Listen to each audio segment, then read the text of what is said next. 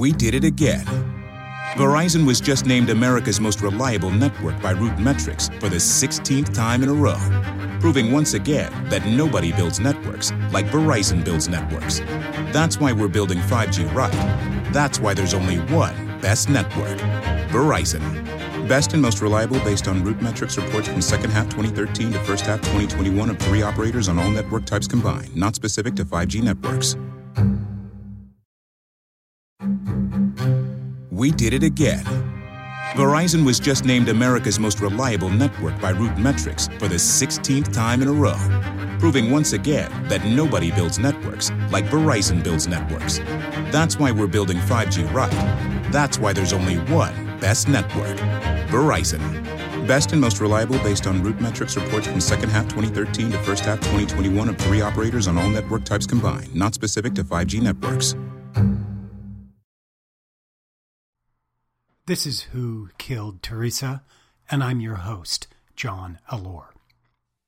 Heading out this morning into the sun.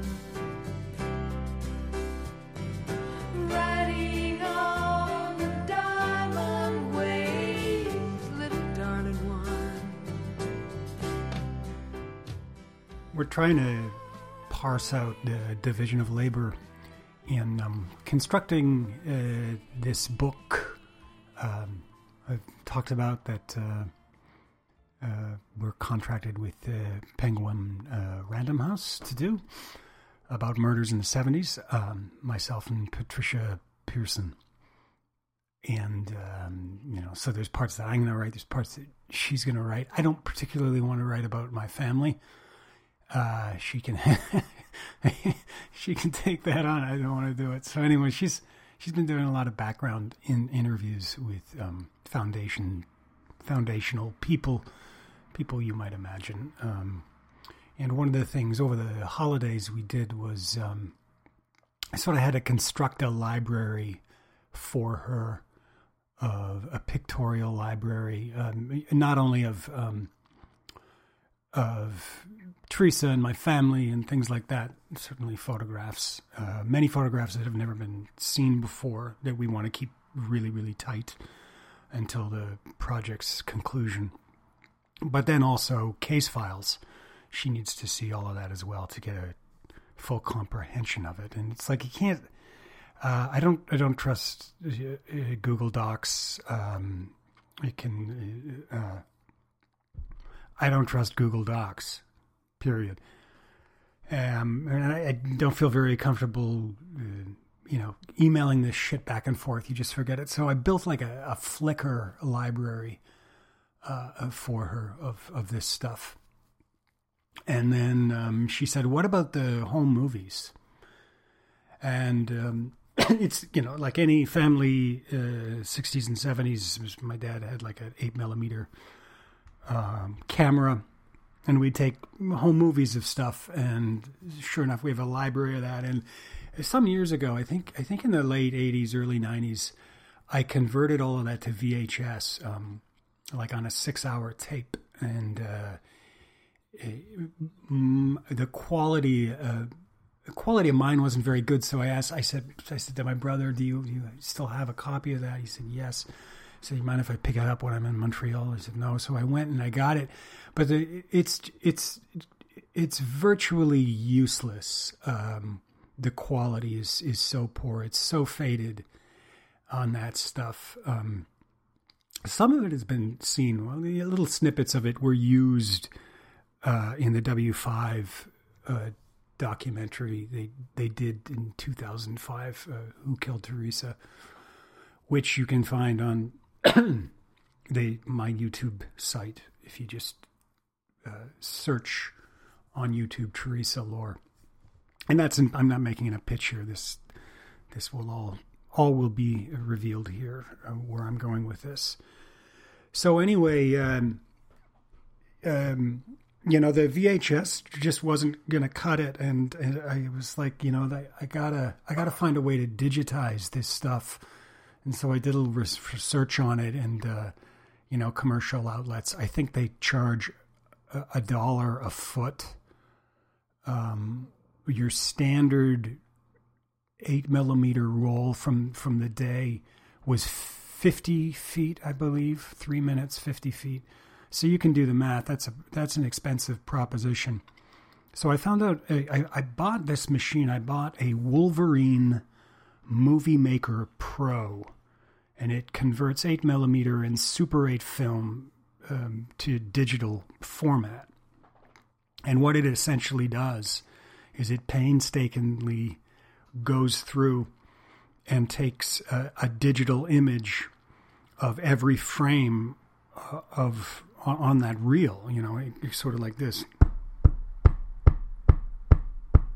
just chugging along, taking pictures, right? And then you know it'll stall, and you got to feed it again, and it goes on, right? And it stalls, you know, or it breaks. Um, the good thing is that um, you know they've they've solved the light bulb problem. Uh, you know, back in the day, if you had a eight millimeter projector, um, if the if the if the footage stalled right um, too long, uh, the heat from the lamp would just burn that sucker up, right? it, would go up like a acetylene torch, you know, just everybody, no, get it out of there, you know. So you have to snip it, and you know, you get this little uh, machine that sort of cut the film, and then you tape it together. You'd splice it, you know, with a piece of tape, that kind of thing. Um. So anyway, so I bought a Movie Maker Pro, and I I slowly went through and digitalized every single home movie we had, and and put them like in a on a private pray, uh, playlist on YouTube um, for my family, uh, but also for Patricia um, so she could get. I mean, for me, it just was really important that she get a visual sense of Theresa, um, like in in three D density, uh, because you don't get that from uh, a photograph. Um, and I, I- know every every murder victim is precious and unique and, and all that, but you know, without um, spoiling what is I know going to be written about. I mean, to just see Theresa move, you know, from the time she was born till I think I think there's footage up till the year before she died, and she's just a she's just a dynamo. Um, like Patricia saw some of it, and she was like, "Holy crap!" I said, "I know, I know." So anyway, uh, uh, that is that is private for now. Um, again, you know, until the the project's completion. Um, some of the stuff I I made public though. If you go to my YouTube site, there was some stuff I thought uh, um, that was in the public interest that was kind of interesting. My, my you know my father was an engineer, so he's got stuff of. Um, of him working in Frobisher Bay uh, back when it was still part of the Northwest Territories. Uh, he built an airplane hangar for the U.S. Air Force, like in the late 50s. There's a construction of the Trenton Bridge, which I made public in Trenton, Ontario. Uh, those things. So footage from the uh, Montreal Olympics in 1976, uh, that stuff. And then, and you know, within that, there are snippets where um, you can see you can see me in the 76 one uh, i think my mom and dad uh, when they're really young are in a couple of bridge construction projects one. So, so anyway so i built this library and sort of said you know because there needed to be this this brain dump uh, from me to her of you know what what Christmases were like and what vacations were like and what the dynamic was like between the family and the relationship, you know, between her and me, which is different from the relationship between and my brother and, you know, all that, all that kind of stuff that you can, you know, you can, you can tell another person, but it, it, it's so rich when you actually get to, um, to, to see it so that that was a laborious undertaking, and um, you know when it when it all of this stuff is in my attic, right? And uh, when it's over, I um, I found two uh, bags uh, of of footage uh, clippings, right? Basically, this uh, I had at some point edited some films and just put the clippings into uh, two plastic shopping bags uh, for you know like Dominion Dominion grocery store uh, shopping bags and just kind of stuffed all this footage in there. Um, and I'm like, do I do I really want to undertake this uh, undertake this now? Uh, and I go, you know, if I don't do it now, I'm, I'm never going to do it. So the first thing I do is I I take out a a, a strip um, about oh I don't know two stretch your arms out all the way two lengths that long, which I think equates to about a minute long, and I and I fed it into the Wolverine, the Movie Maker Pro, you know, and and I'm watching this and I recognize that it's footage of a car going down the Autobahn in Germany. And I'm like, what the heck is this? Now, back up about 35, 36 years. One of the standing jokes in, in our house, uh, my kids make fun of me about, is uh, in 1984, I uh, when I was like a what is it sophomore, second year university, and we we, we in, Canada never called it uh, freshman, sophomore, junior, senior. That's a, that's an American thing. It's first year, second year, third year, fourth year. Uh, anyway, and in my in my uh, sophomore year of school, um, I took um, a trip to Europe, um, uh, and and bopped around by train and by a car uh, with a friend um, but managed to have no physical proof that that trip ever took place whatsoever. There, not a photo exists of it. Um, mostly because I was such a, a vagabond gypsy. Um, you know, that period of my life, you know, moving from Montreal, Toronto, St. John, New York City, uh, Houston, Texas, uh, Los Angeles, I mean, Los Angeles, um, I would very, very quickly lose things. In, fact, um, when I left Toronto to go to New York City, I had a huge uh, purge of stuff. Uh, all my records, all my my uh, books, and uh, you, you know, it was that era where you know, you know, you were you were the, your merit was judged by the size of your album collection, right? And I had one of the biggest. I did. I had like a it was a point of pride that I had a thousand albums, you know, all in stacked, you know, into milk crates in your dorm room, this kind of stuff, and and and hundreds and hundreds of books, right? I think I think today's generation would just would well they don't they don't under my kids don't understand that you needed to have stuff and um, that sort of articulated a position of power, how much stuff you had. Anyway, I, I purged all that stuff, and there were certainly photographs from um, that two month trip to Europe, but I, I lost them all. They all, you know, got. Uh, you know, in the flotsam and jetsam uh, disposed of. Um, and they're like, how can how can that happen? Well, they they don't understand. Um, you, you know they they they have documentation of every single event that they've ever participated in by virtue of a little device that they hold in their hands. They don't understand the the basic concept of um, taking photos and then um, developing the photos, and then you know when you go to the film processor, half the photos are black or out of focus, or your thumbs in the way. This kind of none of that, all of that, all of that is completely, completely lost on them. The trip to Europe, we um, we flew into Limerick, Ireland, because uh, my uh, the, the guy I was with, Matt, his parents were in Limerick, so we used that as a base. Uh, we spent a good three weeks bopping around Ireland before we took the ferry uh, south of Ireland to Calais.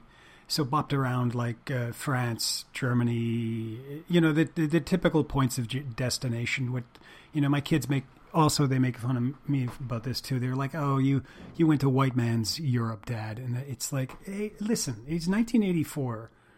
Um, it was a trip paid for by my parents, quite frankly, and they weren't going to let me go anywhere else. Um, you know, I wasn't going to go to Southeast Asia in 1984. You weren't going to go to the communist bloc. You certainly weren't going to go to Central America in 1984 or South America. It was a, just a, a completely um, different different world.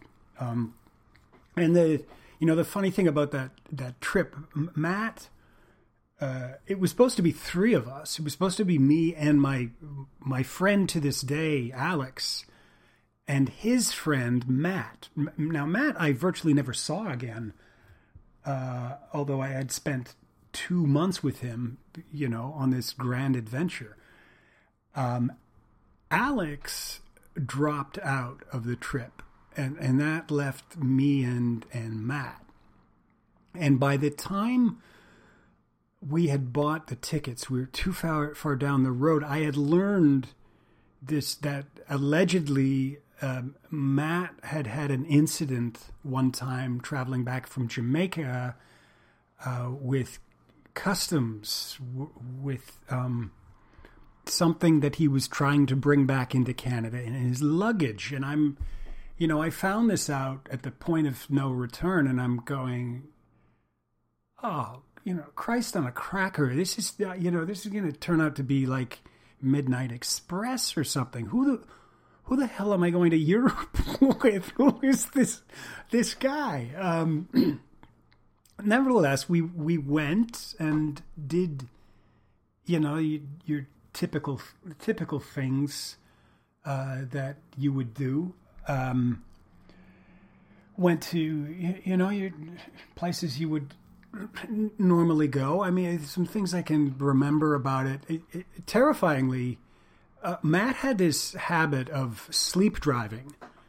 I mean, and I can remember most definitely like being in the Alps or something, and typically we would we would sleep in the car, right? Uh, You know, at the side of the road at like a rest stop or a turnoff, and I'd wake up in the morning and I'd find where we, we were in a completely different place, and this happened several times, and I eventually caught on to what was going on.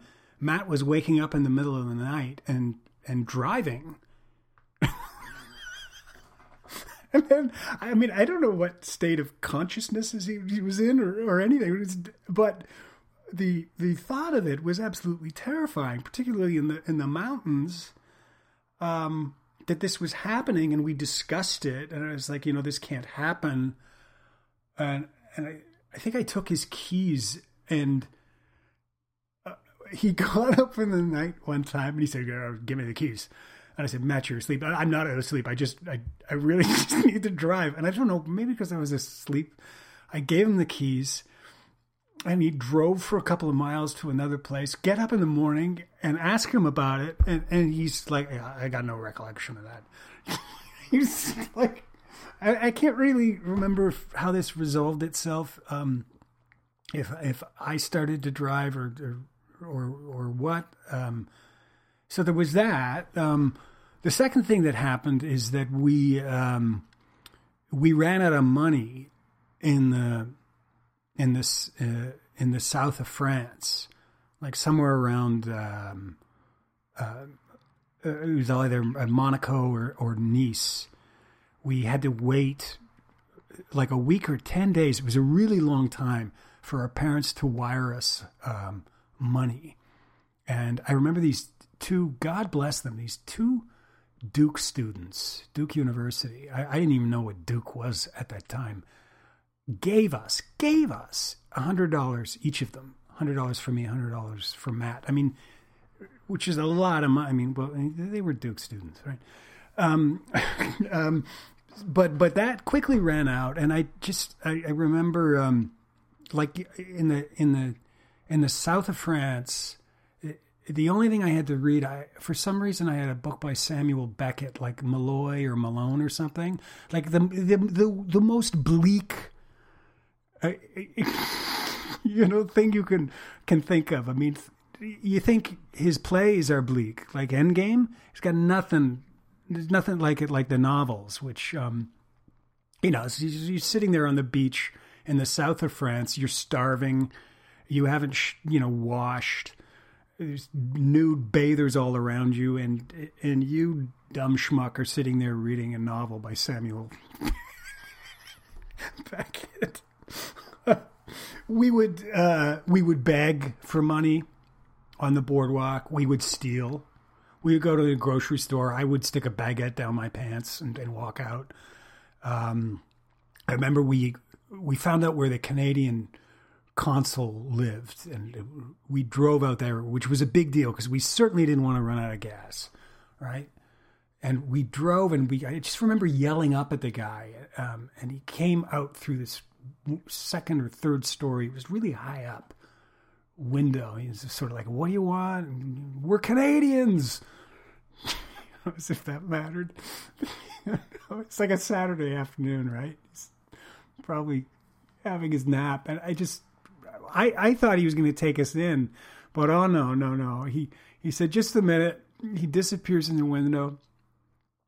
Um, I'm expecting him. Well, well, he'll open the door, and no, he comes back into the window, and he throws like 40 francs and change down at us and closes the window. and that's it. Uh, we got 40, 40 francs out of that. 40 francs for the Canadian consul. Thank you very much, you prick. so, so that that was you know the the gist of um, of the trip and and uh, you know these little things I, I I remember, but a lot of it I didn't remember until I saw that film strip, and I was oh my gosh. I I I I have footage of this, and then and I'm I'm holding something back from you as I as well. You're onto my shtick. I mean, I always do anyway. so we didn't just go to Europe sightseeing. You know, we were college kids, and we were we thought we were funny and witty, and um, so. I was at Trinity College, and Trinity College in Toronto, not not Trinity College Dublin. Trinity has um, has many clubs and groups, but one of them that they have is the Lit, the Trinity College Literary Society, um, uh, which uh, sponsored you know like a lot of events. But one of the big things they were responsible for were debates you know, and you'd process into the room in your academic gowns, and two teams of two would go at it debating. And I, I was never particularly good at this. Um, I wasn't much of a talker; I was more of a doer.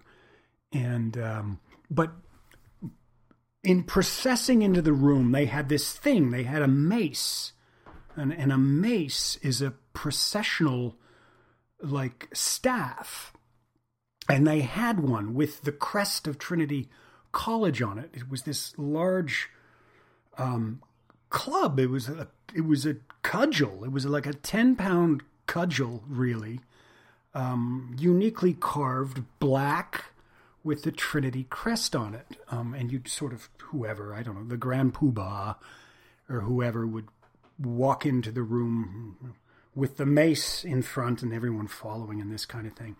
and we thought it would be the funniest thing, har har har, if we took the mace to Europe and filmed it.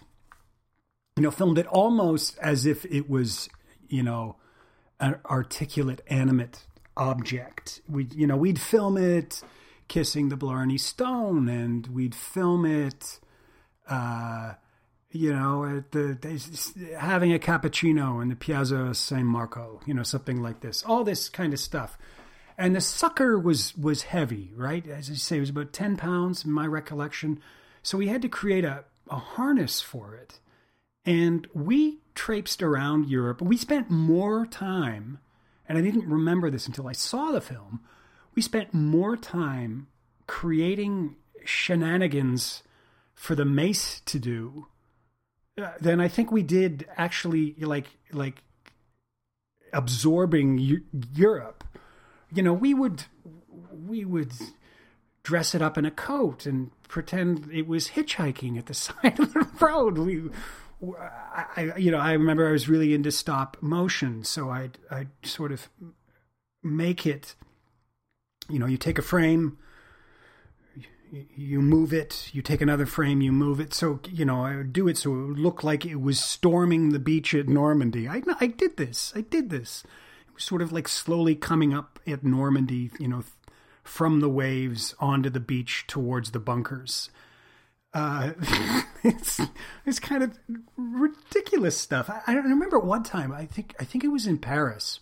I think it was around the Eiffel Tower. We were, we were walking along. We had the mace on our back, you, you know, strapped to our back. Uh, and this old couple walks by, and they're like, "Hey, that's the Trinity College mace." You know, it became a, some. There were people who who knew what this this cudgel uh, was. Um, and I, I, you know, I don't know why we did that. I don't. I, I- have no.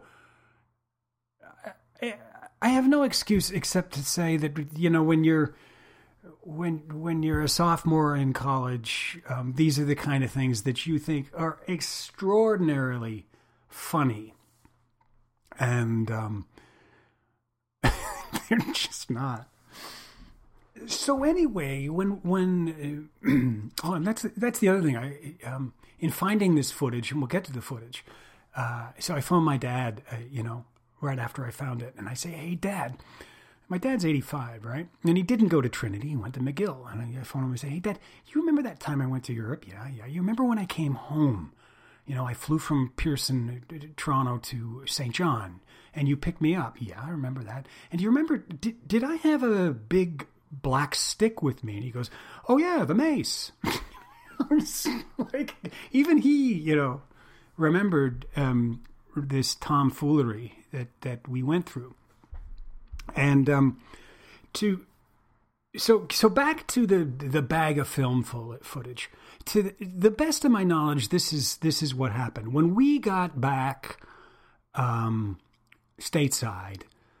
Uh, I quickly spliced together a movie of the Mason Europe, um, and spliced together all the stuff of the kissing of the Blarney Stone and the storming of Normandy and Piazza San Marco and everything else. I essentially uh, intended to throw away. I stuffed it in this Dominion bag, and the and the film itself. I think we probably showed at some literary event, and har har, everybody thought it was funny. And uh, I don't know what happened to that film. I have no uh, idea whatsoever. Um, you know, they may they may still have it at the um, the lit archives, but they may not. Anyway, that's not the point. The point is that these clippings somehow survived for 35 36 years and this and i uh, for the life of me i don't know how that happened i think they must have bypassed going to united states. They must have somehow ended up at my parents house. And then years later when my parents were um, downsizing uh, they came back to me. I think that's what happened. But they sat there for for all this time. And um, for me it, it was it was really fascinating. I mean it, I I I put all the trimmings together into it's a, it's like a 22 minute movie that you can find on YouTube. If you just go to my if you just search on Trinity College Literary Society, you'll find it. Or if you just go to my um, if you if you search on that on YouTube, or if you go to my YouTube channel, you can find it. I, and I, I spliced the whole thing together. I, I cut in some songs I remember that played on the radio that um, that spring and summer while, while we were there. Um, and I kind of I gave well I gave it to my kids as a Christmas present to kind of say yeah I know I'm gonna have the half, last laugh because I do have evidence that I was there, and of course the you know as I said the Mace film is gone. Who gives a crap about the Mace film? film? This is there's actual there's footage of me um, when I was what in my twenties that. Uh, uh, I mean, I had no idea that it existed, uh, really. Um, and each strip, as you're feeding that thing through the, the Wolverine, you know, you, you pull a strip out of the bag and you load it, and you're like, I don't know what's coming, but it's it's going to be a memory that has been lost. And as soon as I see it, it's going to be restored, which is weird, man. I mean, it's to to put that in there and and then see like, oh, I really was in Venice, right? Because I think I was explaining to somebody after after that amount of time, um, you begin to doubt whether those experiences really, really happened. And if you're younger, you won't, I don't think you'll understand this. But a 30 year passage of time, you begin to feel like maybe you've gaslighted yourself somehow, right? So, you know, you load in a thing and there's, there's a standing on some Irish bluffs with sheep um, and the mace. um, uh, I'd almost thought I imagined that I had been to the Mont Saint Michel, but there is footage of of me with like a baguette and a bottle of Calvados in front of Mont Saint Michel, um, looking like Steve from Stranger Things. it's it's true. It's ridiculous. Uh, and and, and um, you know, I think this was the last era of eight millimeter film, and um, before everything went VHS and eventually digital. Um, and and for me, that that was a really great era. I, I was, um, you know, I sort of forgot this. I, I was really into like movie making uh, in uh, in college, and I belonged to an, like another college society whose um, society whose name dare not be named.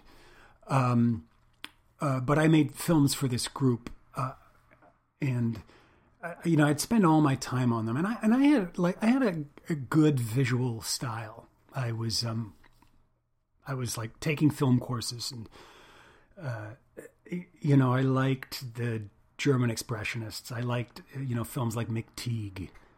Um, I liked, uh, you know, I, I, certainly Metropolis and um, Cabinet of Doctor uh, Caligari, um, uh, Nosferatu. All I, I, was really into the, the, use of shadow, and I um, I would shoot uh, a lot in black and white and and in those days, like in Toronto, you couldn't get the black and white um, cartridges uh, locally. What you ha- you would have to take the Bloor bus uh, almost to the end of Bloor, where the airport is, to the Kodak the Kodak factory, and you'd have to.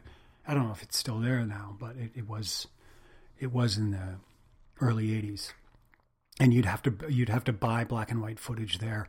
The thing that that I remembered um, is, uh, you know, the movies I made were were really violent and really horrific. Like I had a really, like there was um, dismemberment um, and uh, like people getting their eyes uh, gouged out. Um, I filmed a sequence where somebody um, beat me to death in in my bed with a baseball bat. But I mean, it just buckets of blood everywhere. All these things, and um, you know, all of this is predates my awakening to Theresa's murder, Quebec murder, uh, sexual deviance, um, you know, homicide, uh, all, all of this stuff, which is which is interesting. I, I wonder um, what kernel was going in my mind that kind of led me down down that path. It's a bit of a digression, but but you know, I was really. I was really into the, the that was the last great era of this stuff. After that, it, it everything went to VHS, and it became too easy um, to to shoot. Uh, uh, it became cheaper, um, and so it stopped. It, it, it lost its value, I think, because they could shoot everything. People did shoot everything. I mean, I think people in the VHS era and afterwards, certainly in the certainly in the social media era, everything is overly documented. But but at that time, you know, you had 50 feet and three minutes to capture what you wanted to capture. Uh, and then that was it. That's all you had. So you had to be, you know, you had to economize on on what you did. Um, you know, if you if you had a reel for your Christmas vacation, you had three minutes. That's it. You you, you got to say it in three minutes. You're you're not gonna you're not to be able to say it, um, which is interesting. Having to work so uh, you know efficiency you know under the gun that way, I, I think it, it it was a lot it was a lot more a lot more fun that way, and uh, I think I recall I think for the, that Europe trip I I don't think I brought any I don't think I bought it in Europe. I think I brought 10 rolls of film with me. So 30, yeah, 30 minutes. Um, so for two months in Europe, I had 30 minutes, and that that was that was it. My friend Chip, who's a listener from Baltimore, always says, uh, you know, just go out on a limb and and and tell a story, take a risk. Uh, so that's what this is, taking a risk. I say all of that uh, to to get to the point. There's this film of the Mason Europe. so stupid. Out on YouTube now, uh, and I need your help. Um, hey, I got. I looked this morning. I got. I got listeners in the UK, in Ireland, in France, in Germany. Um, go look at it. And if you recognize a place, would you please leave a comment? Because I don't recognize anymore everything that I, I filmed. I mean, the obvious things I, I, I know. Um, I know when I'm in Paris. I, know when I'm at the Mont Saint Michel. I know when I'm in Normandy. I recognize um, uh, Cathedral in, in Cologne. Um, I recognize Venice. But other things, there's a lot of footage, particularly in Ireland, that uh, I, I, know I was in uh, Waterford, Cork, Limerick, Dublin. Um, that ring thing, the ring of, I, I, can't remember what it's called, the ring of Kells? No, that's the book of Kells. Uh, the ring of Kerry, something any, Anyway, a whole bunch of castles, and I don't know what they are. So if you would do me a solid, um, if you have nothing to do, uh, and go on YouTube tube, and watch this little film and comment where I am. You can just kind of go at 2136, you're at bang. At 15.15, you're at such and such. Something like that. All right?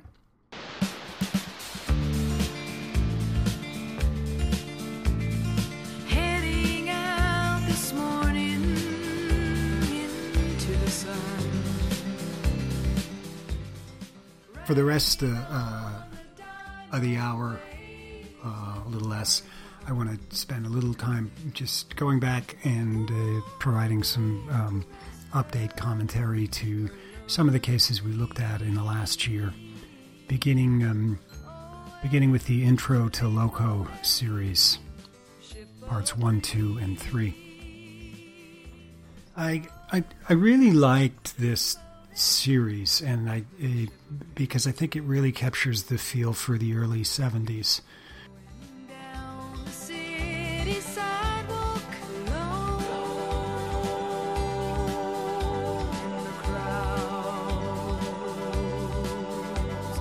No one knows the lonely one who's and um, I'm a little disappointed um, it hasn't garnered more listening. But um, so I'd merely pointed out to you if you've missed anything that that's a good little trilogy. Um, season two, episodes 13, 14, and 15, involving the, the murders, the unsolved murders of Carol Dupont, Diane Thibault, and uh, Debbie Buck. On um, on the Thibault front, of course, that was the case that um, uh, the uh, newspaper La Presse immediately um, picked up on, and uh, uh, Nicolas Bérubé did a feature on it um, in the spring summer, and it's created a lot of attention. Uh, and her uh, alleged murderer, who uh, um, uh, the case was thrown out eventually, Turcotte. Um, Tur- Turcotte got off scot free. Um, his, uh, but he he didn't stop committing crimes. Turcotte um, uh, had a rap sheet that continued well into the '80s. I think the early '90s. Um, and the things you'd you, you know you'd see on, you, on that sheet were um, you know robberies, uh, breaking and entries, assault, this kind of thing. Of course, had he been caught for anything major, you, you would have known it, and that would have been it. But there's nothing on his uh, rap sheet to su- suggest that, which suggests to me that he was never he was never caught, and then he just disappears into oblivion. Uh, episode 16, the Natalie Bergeron interview. Natalie and I, um, again, um, a, a great uh, comrade uh, and an ally uh, who also lives in the States. The, of course, the Bergeron case is uh, Marilyn Bergeron, her sister, who's been missing for over 10 years now, and the privilege and honor of meeting um, uh, their parents um, uh, in in November when we both received the uh, the Senate of Canada's sesquicentennial award, which was a, again um, a proud moment. Uh, the Diane uh, Déry Mario Corbeil case from 1975. This case. Um. Uh, I I can't say all all all I can well I can say this. Stay tuned. We're not done with that case. Um, uh, and the Natalie uh, Boucher case. Um, again, what, what, are you going to say about um, what are you going to say about Longueuil? Boucher, uh, 1985, still unsolved. Um, I believe Guy Croteau did it, um, but that's just one man's opinion. Then we had a sort of segue away, Canadian Timber tr- trilogy, something different. Again, a risk. Thank you, Chip. Uh, uh, dealing with the, the Gilmour Lumber Company, mysterious death in Algonquin Park of uh, Tom Thomson, and then finally Allore Lumber and um, Trenton, Ontario Heritage. Um, Guylaine Potvin, boy, there's there's a, I, if if you're not in Quebec, I'll tell you right now that case is getting a lot of traction right now. This is the the woman who was found in her apartment bed, uh, strangled, murdered uh, in uh, Jonquière, Quebec, um, which is uh, just north of uh, Quebec City. Um, there was a second uh, victim who, um, again, they they realized the connection through the DNA profile. Um, and the second uh, victim uh, I hate that word victim, but nevertheless, there it is. Uh, she has been very, very active in the media uh, lately, trying, again, as I say, Isabeau, trying to get some traction for this case. And uh, I, I hope that has a resolution in 2019. Ursula Scholz. Hmm. 72 murder um, should not have happened, um, but the police were more interested in um, catching a robber than uh, finding a missing missing young woman. Uh, all I'll say about the Ursula Schultz uh, case is that um, her brother contacted me, and we're communicating and discussing on ways of collaborating together. Uh, when I um, when I mentioned this, uh, a Quebec journalists reached out to me and said, "Oh, can you put us in contact with them?" And said, "Well, no, they, no, it's not how it works. I'm not your research assistant. No, I cannot put you in contact with the brother of Ursula Scholz, uh, as much as I don't want to." Um, uh, uh, Melanie uh. This is the Michel Diry case um, from Trois Rivières. Um, immediately, uh, like immediately after I uh, posted that story, the the guy who wrote it um, um, for like a, a local Trois Rivières uh, uh, paper. Um, his his name is Stefan Levesque, um, and so, so I basically I translated his his story from French into English. He immediately uh, contacted me on on Facebook, and he goes. Uh, he goes, "Do you know who wrote that story?" And I, without a blink, I wrote him back, and I said, "Yeah, you." Um, and in all sincerity, before I published it, I was was trying to to find him, and I was having no luck. Um, the name Stefan Levesque is is is a very common name in Quebec. There's there's about two dozen of them on Facebook, so it was he he was going to need to find me, not me him. Um, just a great guy, um, uh, Stefan Levesque, and, and again. Um, uh, God, like a really talented writer, and I don't think he's doing investigative journalism any uh, journalism anymore. I think he wrote a book on on hockey um, in in Quebec, which is is, is great. Uh, not not um, looking my nose down at that. Uh, I I just wish he'd uh, write more stories like he did on the the Melanie Descamps uh, case because. Uh, I, I thought it was a tremendous piece of investigative journalism again, and we don't we, the like of which we don't see very very often. And I'll I'll close with um, with this uh, the the piece in La Presse uh, on on me that uh, uh, Nick Bérubé was working on uh, in November came out uh, between Christmas and New Year's. Um, and caused a spike. All of a sudden, we have people from Montreal listening. Thank you. Where you been for two years, um, but you're welcome. We're glad. We're glad you're here, even even if you're late to the party. Um, uh, I was I was a little I was a little disappointed with the piece. In the, I, I thought it was going to be a little more in depth, um, uh, but things go that way sometimes. I'm I'm tremendously appreciative of it. Uh, a little disappointed that the last word is given to the police. I just, just, just gnaws at me, man. But that's okay. That's okay. Um, La Presse is a is a great paper. It's it's totally uh, digitized now. It's a digital paper. They don't they don't print newspaper anymore. I think they gave that up about two two years ago, and, and I'm always I'm always happy for their support. Mm. Um, lastly, the uh, I think I mentioned that uh, the Dutrizac uh, media piece did wi- along with uh, Julien Morissette about our podcasts is going to be broadcast. I think Ju- uh, January 9th in Quebec um, is the release date, so that should be interesting. I know they worked very, very, very hard on it. There were a lot of follow up questions from them um, about it, so I'm I'm looking forward to seeing that. lastly, a, a bit of a dummy. I didn't even think of this. I'll just post that film um, from Europe on my website. It's, and my website is theresaallore.com, T H E R E S A A L L O R E dot com.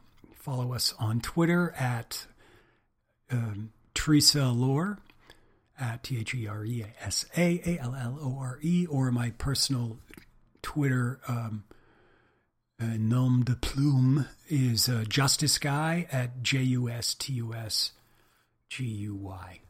There's also a Facebook page. Um, it's just Who Killed Theresa the podcast. You can find us there. And as always, if there's additional stuff I can share with you, I will be certain to do that. Anyway, under an hour. That's our show. This has been Who Killed Theresa, and I'm John Allore. Have yourselves a great, great day.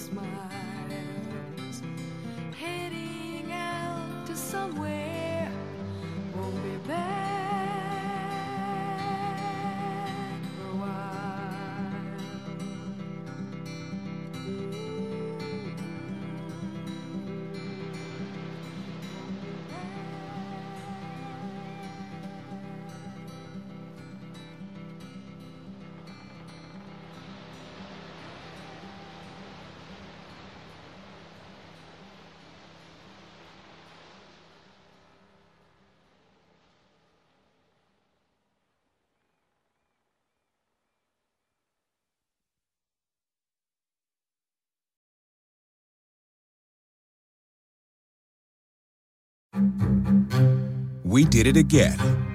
Verizon was just named America's most reliable network by Root Metrics for the 16th time in a row, proving once again that nobody builds networks like Verizon builds networks. That's why we're building 5G right. That's why there's only one best network Verizon. Best and most reliable based on Root Metrics reports from second half 2013 to first half 2021 of three operators on all network types combined, not specific to 5G networks. We did it again. Verizon was just named America's most reliable network by Root Metrics for the 16th time in a row, proving once again that nobody builds networks like Verizon builds networks. That's why we're building 5G right. That's why there's only one best network Verizon. Best and most reliable based on Root Metrics reports from second half 2013 to first half 2021 of three operators on all network types combined, not specific to 5G networks.